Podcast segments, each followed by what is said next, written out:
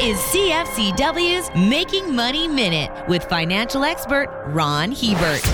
Millennials are often described as financially disengaged, unrealistic, and rudderless. These terms typically come from baby boomers who've conveniently forgotten their own disjointed past. They were the generation of peace marches, psychedelics, free love, hippies, communes, and Woodstock. Commentators frequently thought their behavior would eventually lead to chaos and societal collapse. Well, they eventually grew up and accepted responsibility. Not surprisingly, we are starting to see the same behavior change in the oldest millennials, who are in their early 40s and just entering their peak savings years. Eventually, we all grow up. For more information, listen to our Making Money show hosted by Ron Hebert and Gord Whitehead at letsmakemoney.ca or cfcw.com.